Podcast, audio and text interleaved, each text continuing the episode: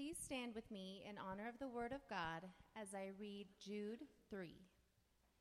I found it necessary to write appealing to you to contend for the faith that was once for all delivered to the saints. The Word of God for the people of God. Read New City Catechism, question 31 with me. What do we believe by true faith?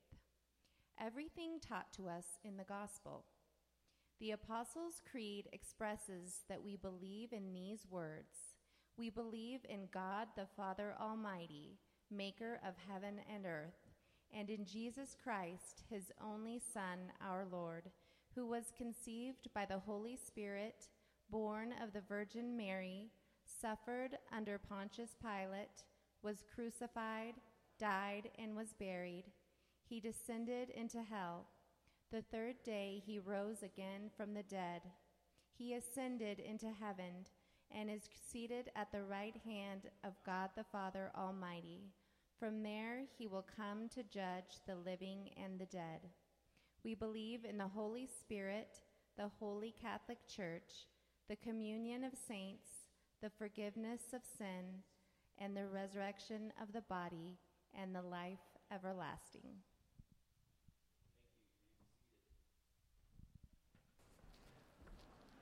And the kiddos may be dismissed with Keely. Follow her.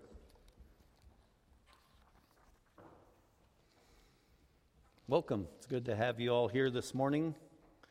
We're looking at foundational truths throughout the Bible this year. This question is What do we believe by true faith? What do we believe by true faith?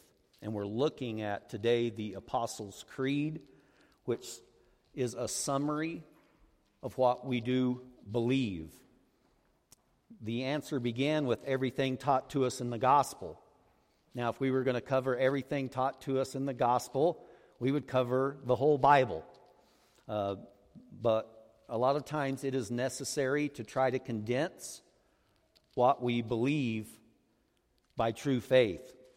And the Apostle Creed has done that very well for the last couple of thousand years. And so we're going to today look at contending for that faith. That's what our scripture said in Jude. It said, I'm eager to write to you about our common salvation. What he does is he's summing that up, what our common salvation is, by saying, I found it necessary to write appealing to you to contend for the faith that was once for all delivered to the saints. The faith that was once delivered. They already had the faith that was once delivered to all the saints at this time, and Jude was saying, contend for it. So today we are going to look at why do we have creeds? We're going to look at a creed in the Bible. We're going to look at beginning the Apostles' Creed and going through it a little bit at a time. Uh, Teresa and I recently watched some of Matt Chandler's series on the Apostles' Creed, and he did 12 weeks, which is taking basically the 12 articles. Protestants have taken like just the 12 articles of faith, they call it, which is taking the Apostles' Creed and reducing it into 12 statements of faith. This is what we believe 12 statements of faith. So he spent 12 weeks going through each statement and teaching on that. Uh, I thought maybe I could briefly go through it in one Sunday and just highlight some of the spots, but I think it is going to take me two weeks. So I'm still going to be just doing a very broad stroke across the Apostles' Creed. But at first, why creeds? And I, I want to say that there's a difference between the word of God and creeds. 1 Peter 1.23 says, uh, Since you have been born again, not of perishable seed, but of imperishable, through the living and abiding Word of God. When Jesus taught the parable about the sower and the seed, what, you, what was sown was the Word of God. Creeds are not the Word of God, they are a summary of the Word of God. And they have a lot of scriptures backing them up, and I believe they're very important. But just wanted to start off with the beginning that the creeds aren't scripture.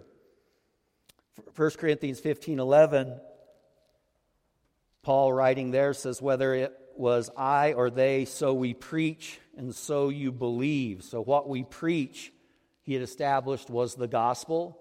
He encouraged Timothy to preach the word. The gospel, that's what I will be doing. I'll be preaching the word, I'll be pre- preaching scriptures, I'll be showing where these statements of faith come from, why we have them, and what are the scriptures, the word of God, that back those things up. So I will be preaching the imperishable word of God, the, the message that you believed in, that was preached to you, that you have received, that you stand on, that you are saved through, which is the gospel, the saving power of the gospel. So the Apostles' Creed or any other creed is not the word, but is helpful, very helpful. I hope I show that also in summing up what the gospel is. Every Sunday we announce the gospel and we try to say it together. What that is, is something that I've read similar to others and put together and worked on the last 15 years as a summary of the gospel. That's what we say when we were saying that right at the beginning, what we believe.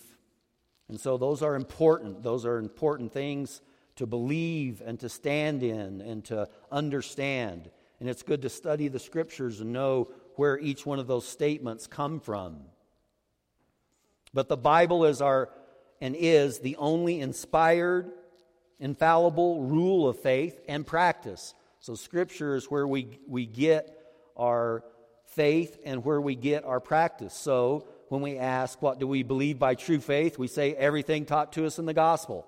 That's, that's the beginning of the answer. And then it gives the summary of what the Bible teaches and all of its 66 books, all the way through. It teaches us what true faith is and the Apostles' Creed is a good summary of it. But creeds, on the other hand, are fallible. Uh, they're teaching tools that summarize our understanding of the Scripture. My next point was a creed in the Bible? Question mark. A lot of you might be going, I don't think there's any creeds in the Bible. But I want to show you one in 1 Corinthians chapter 15. I want to read these two verses together. Uh, not together, but I will read them to you. 1 Corinthians 15, 3 through 5 says this. This is the, the word of the Lord as Paul proclaimed it to the Corinthians in chapter 15, verses 3 through 5. He says, For I delivered to you as of first importance what I also received that Christ died for our sins in accordance with Scriptures, that he was buried, that he was raised on the third day in accordance with Scriptures, and that he appeared to Cephas and then to the twelve. Now, Paul's going to go on and talk about other appearings. The, the very next verse, he says, he appeared to more than 500 brothers at one time, most of whom are still alive. So you realize this is very early on, right? Paul's writing 1 Corinthians very early after uh, the, the, the death of Christ and the resurrection. This is so early that all of the eyewitnesses are still around, most of them are all still around and still alive.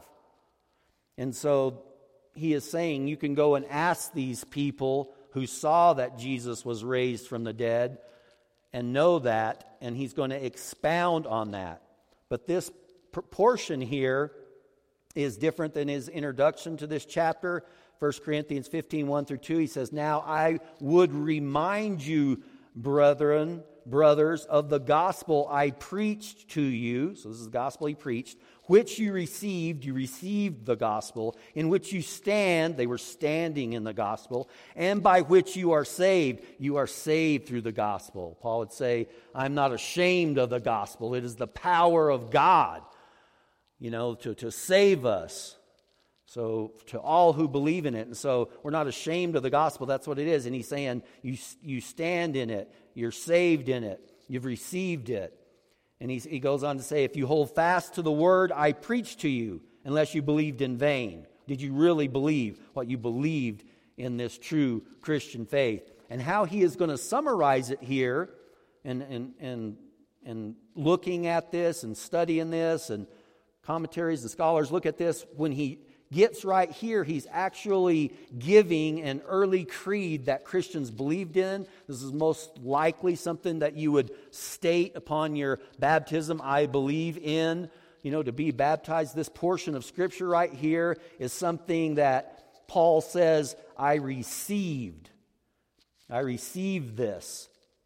Uh, looking at this and studying it, it's very interesting. Last week I kind of looked at a scripture in Galatians 1 18 through 19, which I was talking about Paul's life and his testimony some. And it says there in Galatians 1 18 and 19 that Paul spent 15 days with Cephas. You guys know who Cephas is? Peter. Okay, so uh, he spent 15 days with Cephas, and then he goes on to say, and the only other apostle I spent time with was James, the Lord's brother. Now, there's at least four different Jameses that are pretty active uh, in the Bible uh, and in the New Testament there, but he specifically says James, the Lord's brother. This would be the author of the book of James, also, and the pastor of the church that formed in Jerusalem. He was not a believer till after the resurrection. Uh, Jesus' family did not believe who, who he was or were followers until we see in Acts after the resurrection, they go, wow, so the resurrection was that convincing part of the gospel that brought James, the Lord's brother. But we see here in Galatians that Paul spent 15 days with Cephas and James, the Lord's brother. And then in 1 Corinthians 15, two people that he specifically mentions that the Lord appeared to, verse 5, and he appeared to Cephas. And then later on, after he says that the 500, he mentions James, the Lord's brother the Lord specifically appearing to him, the resurrected, live, living, raised from the dead Jesus Christ appeared uh, to over 500. And then specifically, Paul mentions these two. He spent 15 days with these two apostles, you know, foundational teachers of the scripture in the early church. That is important. And so this was something very likely formed within the early church. Here is what you believe. This is a summation. This is a creed that you would believe in. What, what sums up what you believe in to be a candidate for believer's baptism? You believe, you repent, you believe, you put your trust in Jesus Christ.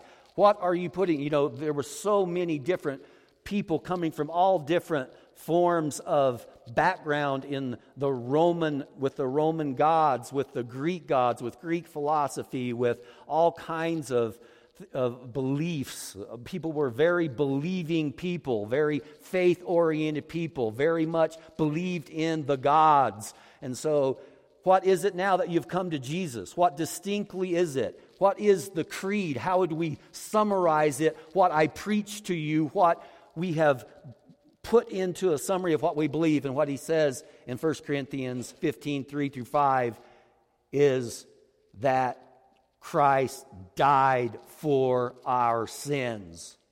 That's the first thing you want to know. Now, when he says in accordance with scriptures, that's like all of the gospel. But he's narrowing it down and saying, Christ died for our sins. So when you start looking in accordance with scriptures, this would be like Paul studying for three years in, the, in Arabia before he even went out and began to preach after his seeing Jesus on the Damascus Road, the resurrected Lord. This would be something in accordance with scriptures that you would spend the rest of your life studying. What does it mean that Jesus died for our sins in accordance with all the scriptures? But summarize it he died for our sins. Pretty short, right? But what would that mean? His atoning death. What does atonement mean? Uh, his, his substitutionary sacrifice for our sins. What does that mean? What does it mean in all of the Old Testament when they sacrificed animals? They had to be pure and spotless and blameless. What does it mean that they would lay hands on them and take the sins of the people, and that animal would take on that sin, that they would sacrifice that animal? And then that sacrifice of that animal with the sins of the people would be burned outside the city. What does all that mean? Dying for our sins in accordance with Scripture. What does all the typology of all the Scriptures mean that lead up to that Jesus was the ultimate sacrifice for all of our sins? I mean, you could go on forever, and people do their whole lives in looking at the amazing, glorious cross of Christ. But this is just a summary, right? In accordance. He died for our sins in accordance with the scriptures. Very short summary. Then, that he was buried. That's a whole subject right there, that he was buried, but it's in kind of a goes with, and that he was raised on the third day. So, how many days would he have been dead? Three days. He even said this to uh, you know, in, in, Matthew, you know, give us a sign, all this, you know, he's like, I'm not going to give you any sign. The only sign you're going to get is a sign of Jonah. He says, Here's a sign Son of Man's going to be buried in the heart of the earth three days, and he will rise afterwards. Was whew, right over their head, but he did it. That was the sign he gave them. Resurrection, 500 witnesses, 12 apostles witnessing it the Lord's brother witnessing it, testifying that they saw the resurrected Lord. This was the sign that he gave. This is the gospel, but, but that he was buried, that he was dead. He was dead, dead for three days, not just to some kind of resuscitation, swooning, death. Maybe, you know, Islam and other people say probably happened. Didn't raise from the dead, wasn't the Son of God. No, he was dead. He was buried. That's part of the gospel. That is part of what he became victorious over was death. The enemy of death. He was victorious over that. You got to know he was buried. He was buried. And on the third day, in accordance with the scripture, was raised. Was raised, the resurrection. Now, Paul is going to spend the rest of this chapter talking about the resurrection. Why? Why this part of the creed that he died for our sins in accordance with Scripture, that he was buried in accordance with Scripture, and he was raised on the third day according to Scriptures, is he going to spend the whole rest of the chapter on the resurrection? You find out when you begin to look at this chapter, and this is what creeds do, they expound on themselves to explain when false teachings come into the church heresies, all kinds of things, that it must be expounded upon. And so, what Paul is expounding on is the resurrection because he says, How can some of you say, this is in 1 Corinthians 15 12, after he lists all the witnesses, and then Paul says, And I am a witness of the resurrection, one of last seen, the resurrected Jesus. And then he says, Now, if Christ is proclaimed as raised from the dead, she's saying they're proclaiming, that's what they're preaching, how can some of you say that there is no resurrection of the dead? So, what were they doing? Some were saying, there ain't no resurrection from the dead. Christians in the church at Corinth were being taken away in error by false statements, by false. So he t- brings up this creed I preach this to you that he died for our sins according to Scripture, he was buried according to the Scriptures, and that he was raised on the third day in accordance with Scriptures. How can you say, if that's what you believe and you stand in, that there is no resurrection? And he's going to teach for the whole chapter about that Christ was raised from the dead, and so will you, and how will you be raised from the dead, a bodily resurrection raised with a glorified body. Goes into a lot of detail, 50 some verses teaching to where in the end he says, O death, where is your sting? O grave, where is your victory? Teaching in the summation of this is what creeds do. They summarize what the Christian faith is, but they expound on it from Scripture to confront errors and false teaching in the beginning, it's to say, this is what true faith is as a, as a, as a Christian. And when you list those three short things and people start getting off in the air, you go, okay, we need to further expound what that means to say that Christ rose on the, th- on the third day. And so Paul does that, and so do creeds. So, after the Apostles' Creed, one of the earliest known uh, creeds that just continued to survive, written early in the second century, as far as we, we know, having copies of something very similar to it, very little changes all the way through. We have a creed developing in uh, 325 AD, the Nicene Creed, called Nicene because they met in Nicaea. Uh, and they got together, and what was happening was there was some false teaching going on in the church. So the Nicene Creed, you can see it and read it, and it looks just like the Apostles' Creed, except they have added some things. They've broke into some detail. Why did they do this? They did this because there was false teachings in the church. And so they added some things to the creed to help clarify and to combat the false teaching that was going on. So instead of we believe in God, the Father Almighty, they said we believe in one God. And instead of just stopping by saying the Father Almighty, maker of heaven and earth, they said, they said, besides the maker of heaven and earth, you think that would cover it all? The maker of heaven and earth. That's everything. But no, people coming in, Gnostics, Gnosticism, a very deeply rooted uh, secret mystical knowledge that you know you had to get in to study to really know things knowing gnosticism uh, you know secrets the secret we have that out right the secret yeah like there's this secret knowledge not that it's public knowledge that jesus died for your sins and was rose again but you got to just understand these little these secret things. Gnosticism crept in and had all kinds of false teaching and doctrines in it, very embedded in and with the church, and Christians would come in.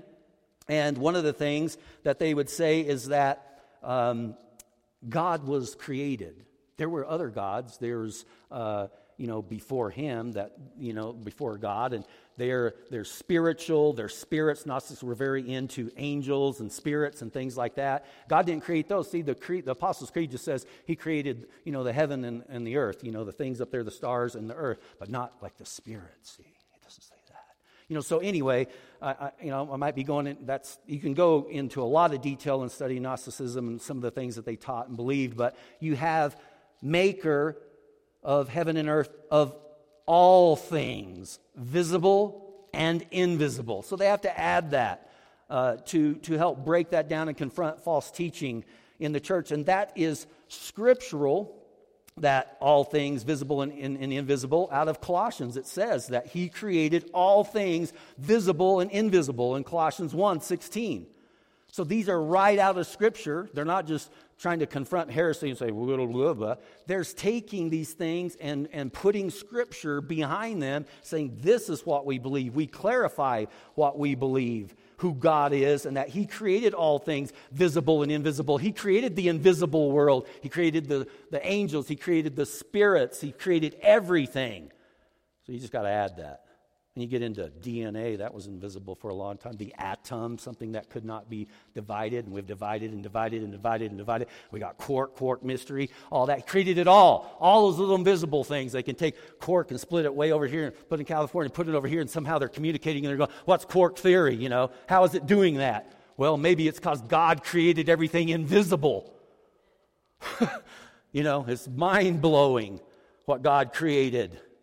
But they add that uh, invisible And you can go through the whole creed. Uh, one of the things that was they were confronting was uh, this person, uh, Arian. Became Arianism. It's a very deep uh, form of what Jehovah Witnesses believe today. And what Arian came forward with was uh, and confronted was the doctrine of the Trinity. Now you see this in the Apostles' Creed. We believe in God the Father, and then we believe in our Lord Jesus Christ, and we believe in the Holy Spirit. So it looks pretty clear. You know? But no, Aaron came in, no, that's, you know. And so they, they have to break down, and then he said Jesus wasn't God. Jesus shouldn't be worshiped. All these things, which right down the street here is taught uh, in the Kingdom Hall. And so these things are not true Christian faith. That's not what we believe. If you can't believe in these basic tenets of faith with the Apostles' Creed, then, then Scripture is saying, how can you be Christian. And so, what they added in this creed was, besides uh, the Lord Jesus Christ, they said again, and in one Lord, so they put the one in there, one Lord Jesus Christ, the only Son of God, that was in there. But then they add all this about the divinity of Jesus. They say, begotten from the Father before all ages. Where does that come from? Well, John 1 1 says, In the beginning was the Word, and the Word was with God, and the Word was God. And that emphasis in every Greek scholar says, because the Jehovah's Witnesses in their book change it to, you know, uh, was a God. And it's actually the exact opposite. The emphasis on was God. There, it's actually saying that, that Jesus was God. The Word was God. It's, it's actually emphatic. Was God. And then John 1 2 says, He was in the beginning with God. In the beginning. They have that essence that is the same. They are not created things. They are God together. They are of one essence. They are e- eternal. Neither one of them was made God. Jehovah didn't make Jesus the Son. And so it breaks that all down. It says, uh, God from God, light from light, true God from true God, begotten, not made. So he's clarifying, and they're clarifying. The church is clarifying uh, uh who Jesus is, that he is divine uh, begotten, not made. Obviously, John goes on to say the Word became flesh. Yes, he became the only. That's who's given in John 3:16, the only Son, the only begotten Son of the Father, uh, not made but begotten, born of a woman but conceived of the Holy Spirit, right? Divine, conceived of the Holy Spirit, but an actual all man born of a woman. And so it's clarifying these things. It's saying this is what we believe as Christians. And, it, and then it concludes of the same essence as the Father. Jesus is of the same essence as the Father. And so through him, all things were made. And so Jesus is God. He's divine. So you see how creeds kind of work a little bit. This is just uh, giving you some of, the taste of creeds and why they exist and in, in the church. The Apostles' Creed we have arrived. Let's hit a couple of these topics in the creed, and we'll continue it next week. But here, the 12 articles of faith. That's another name for the Apostles' Creed. Uh, and so, looking at it within these 12 articles, the first one I believe in God the Father Almighty, maker of heaven and earth. That's it. That's the first uh, article of faith. So, in the Father. This is, this is important. We sing about the Father. When you think about the Father, you think, or are to, from biblical perspectives, I realize in our earthly things we have a lot of issue with Father many times, and it's only grown. But in the biblical sense, you are to think of Father as, as loving, as, as tender, as, as caring. So I, the devil attacks fathers and fatherhood. He destroys it with a vengeance because of how important it is to a, a, a, child's identity. But what we sing today is we have a good father. That's who he is. He's good, he's all good. And you know who I define myself as? Is that I'm loved by him. That's who I am. I'm loved by a good, all good father. That's my identity. That's who I am. That's where it is built and rooted upon, is that I am loved by God the Father. And so when we say, I believe in the Father, it's something that you can study and look at in the, the Bible about the Father's love, his unending love, his love that is just not giving up, always persistent and pursuing. Unsearchable are its depths, its widths, its heights widths, lengths. I forgot that one. Searching out his love. The Father. The Father. We believe in God the Father. He is loving. Jesus taught us that relationship in the Lord's Prayer. It begins. You heard it. Okay. Our Father it's, it's coming to him and saying, You're a good God. I'm going to bring my requests before you, and here they are. because you love me. You have my best interest in mind. You're a good father. Even through all the hardships, we sing about that in the new song, right?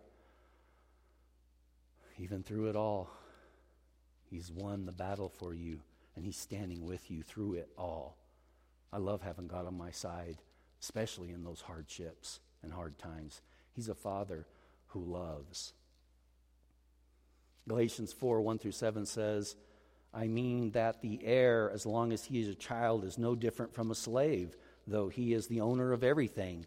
But he is under guardians and managers until the day set by his father. In the same way, we also, when we were children, we were enslaved to the elementary principles of the world. But when the fullness of time had come, God sent forth his Son, born of a woman, born under the law, to redeem those who were under the law, so that we might receive adoption as sons. That's you too, ladies. You're sons because you are an heir, and sons are heirs, and you the sons and daughters are heirs. And God's, we are adopted. And because you are sons, God has sent the Spirit of His Son into your hearts, crying, Abba, Abba, Father. So you are no longer a slave, but a son. And if a son, then an heir through God. Well, just keep on going. Just keep on going. Come on. The Father has given us His Son and yet adopted us in that love that He has for His Son to make us sons too. It's beautiful. You are God's. He is your Father. And your identity is first kept in that He loves you. We see that I believe in God the Father, Almighty, all powerful. Isaiah 44 6 says, Thus says the Lord, the King of Israel, and his Redeemer, the Lord of hosts, I am the first and the last Beside me, there is no God. That's almighty. I like Isaiah. He just he lays it out like that. There is no God beside me. I'm almighty. I'm all powerful. That is God. You can dwell on that and feel secure in that. There's no God, there is no power greater than God, and God is sovereignly in control. God then after that is maker of heaven and earth. God is creator. God is maker of everything. We saw in the Nicene Creed that it's everything too, heaven and earth, invisible, visible. Colossians 1.16 breaks it down, everything. Uh, but Genesis begins that way. In the beginning, God created the heavens and the earth. Probably why they just stopped right there. He's a maker of all things in heaven and on earth. Right there, Genesis 1 1. Creeds take scriptures and they put them into our foundational uh, faith and say, This is what we believe. For by him all things were created in heaven and on earth, visible and invisible, whether thrones or dominions or rulers or authorities, all things were created through him and for him. That's what God Almighty, our Maker with Jesus, creating all things through and with Jesus. The second point says, and in Jesus Christ, his only Son, our Lord. Jesus is derived from the Hebrew name Yeshua, or like Joshua, Yehoshua, and that word means Yeshua, Yehoshua saves. Jesus. That was his name. You shall name him Jesus because he will save his people from their sins. sins. Name him Yeshua saves. because that's what he will do. He will save his people from their sins. And so we see Jesus as his name, but we believe in Jesus Christ. Now, that's not like his name. It's Jesus, better written, Jesus the Christ, because what you're saying is Christ, which is Christos. It's the same word as Messiah, Mashiach in the Old Testament. It is Jesus the Anointed. We have the Anointed One. So when you say Jesus the Christ, or Paul's favorite term was Messiah Jesus. That's what he called Jesus over and again. Messiah Jesus, Messiah Jesus, and we see it Christ Jesus, our Lord, Christ Jesus, Messiah Jesus. So what does that mean? Anointed Jesus? But what does anointed mean? Anointed for what? To do what? What does Jesus the Christ mean? To say he's anointed. Anointed one was the king. Always meant the king. So Paul's saying, Mashiach, Jesus, Mashiach, Yeshua, Mashiach, Yehoshua, King, Yeshua who saves. I mean, it's neat just to break down when you're putting the name of who Jesus is that we believe in Jesus Christ, who he is, just looking at the roots of his name. He's the anointed one, it means king. You see, anointed meant Jesus the king. For unto you, Luke said in 211, is born this day in the city of David a Savior who is Christ the Lord, looking at Jesus our Lord, Lord and King. He is King of kings and Lord of lords. It, it has to do with He owns everything. He's King. He owns everything. You, as even a believer, are, are you own nothing. You're a steward of what He has given you. He's King. He owns it. You just go, What do you want me to do with it? What do you want me to do with it? And you bow to Him. You bow to him. You prostrate to him. You, you bow to him because he's Lord. Jesus is Lord. That's what it means. He's King, Lord. He is the anointed. He is Jesus, the Christ, anointed King, who is Lord, who you do what he says. You do what he says, or you're, you're not following in Christian footsteps if you don't say Jesus is Lord your mouth and believe in your heart that God raised him from the dead. Saying Jesus is Lord, Romans 10, is throughout the Bible. Saying Jesus is Lord means you do what he says.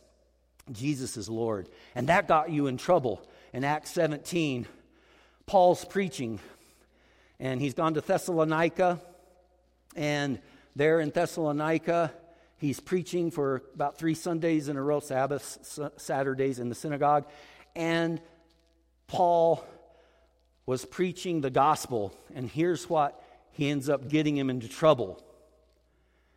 He says, the gospel, which we saw was that creed in 1 Corinthians 15, he explained, proving that it was necessary for the Christ to suffer.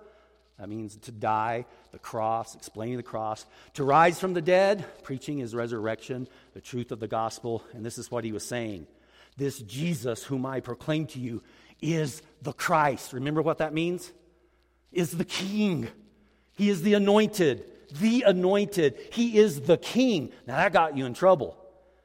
And the Jews knew that would get you in trouble, so they went after Paul. They couldn't find him. They arrested this guy who Paul's staying with in Thessalonica. His name is Jason. You guys know any Jasons named in the Bible in Acts chapter 17 here? Jason. So he goes to him, and they drag Jason in and a bunch of the other brothers that are Christians. And here's what they say about him These men have turned the world upside down. Now they're here in Thessalonica. They've come here also. And he says, they were acting against the decrees of Caesar, saying that there is another king, Jesus.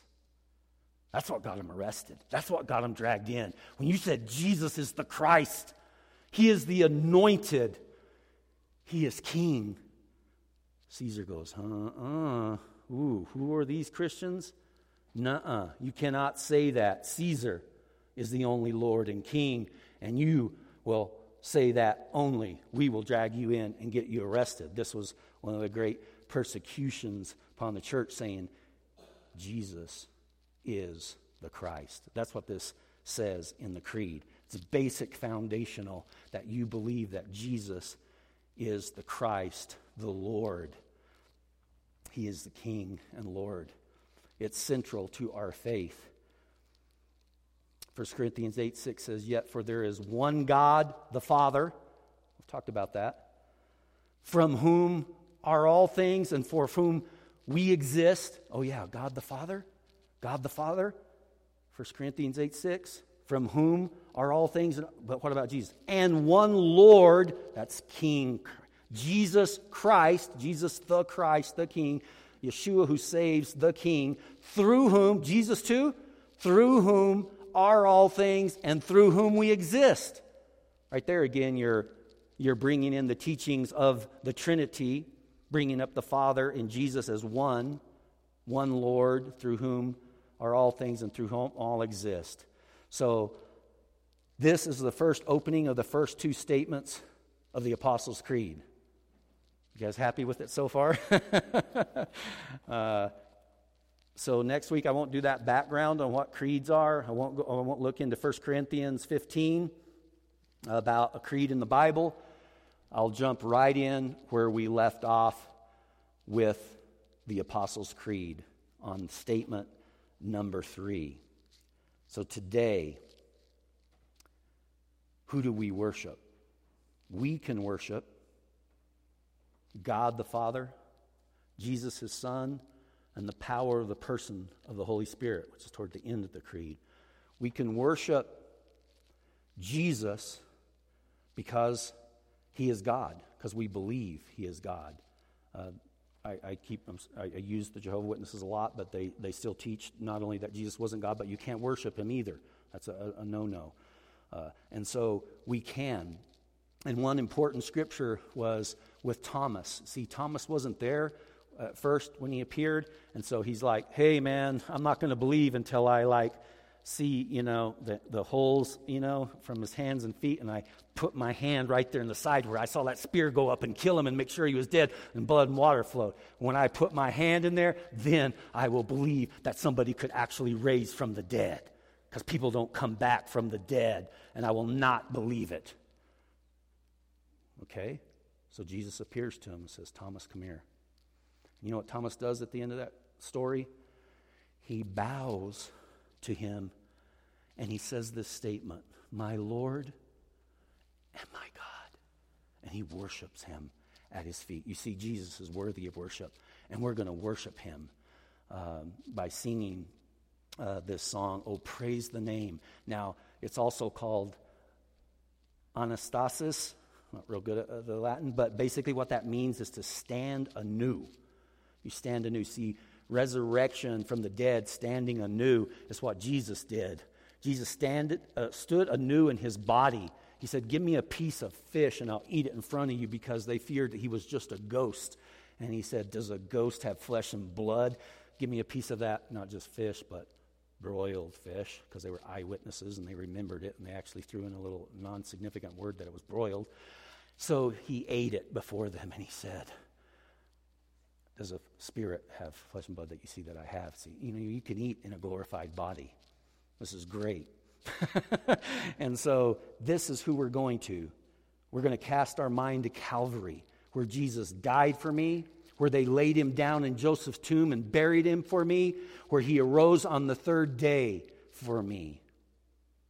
And we're going to sing, Oh, praise the name of Jesus forevermore. Amen. Amen. Let us come and as we come to sing, we'll take communion together.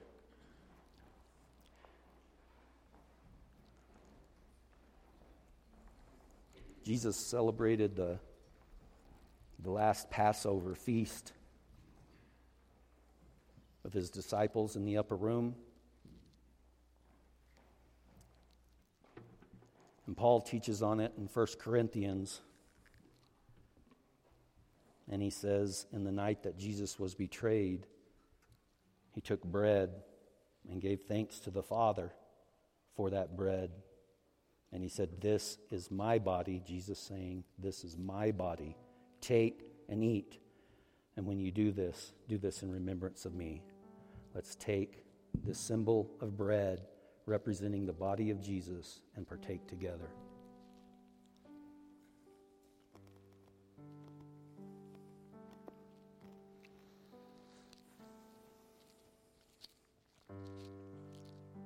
In like manner, Jesus took the cup and he said, This is the cup of the new covenant in my blood. Take and drink of it. And when you do, do this in remembrance of me, and remember my death until I come. Let us partake together of the cup.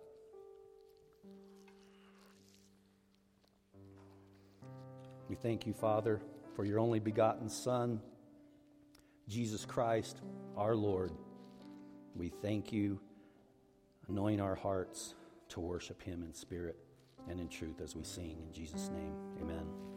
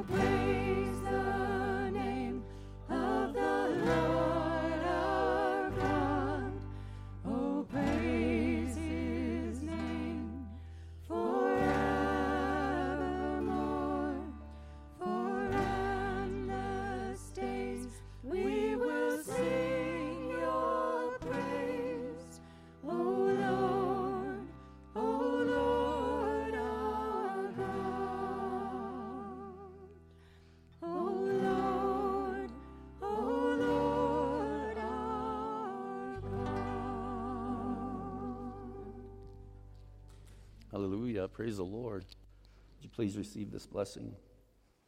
May the Lord bless you. May He fill your heart with faith. May you fight the battle of faith to your last dying breath, believing in the Father and the Son and the Holy Spirit, and defend the faith and contend for it all your days here on earth. In Jesus' name, amen. amen. Love one another.